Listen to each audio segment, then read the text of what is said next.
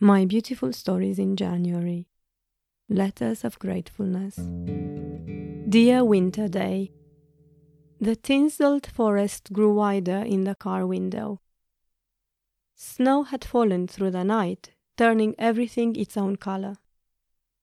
We made our way easily through the once muddy paths, now plated in pale silver. Joyful anticipation of the white above was pushing us further up the hill.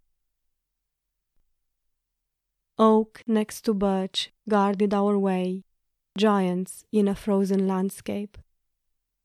Immovable in their post, these tall trees have such a heavy assignment in winter. Stripped bare of their autumnal glow, on their raw skeleton they carry the frost.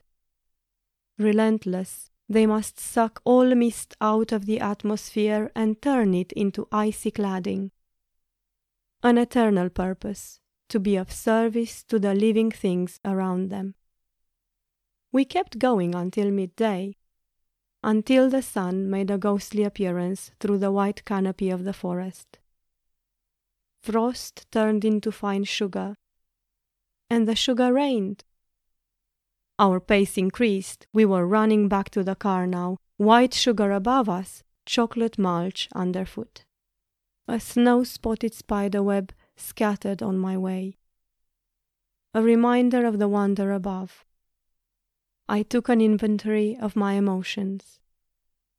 What would it be like to never lose sight of one's purpose in the cycle of nature? Winter. You hold wisdom of your own. Thank you. Alex.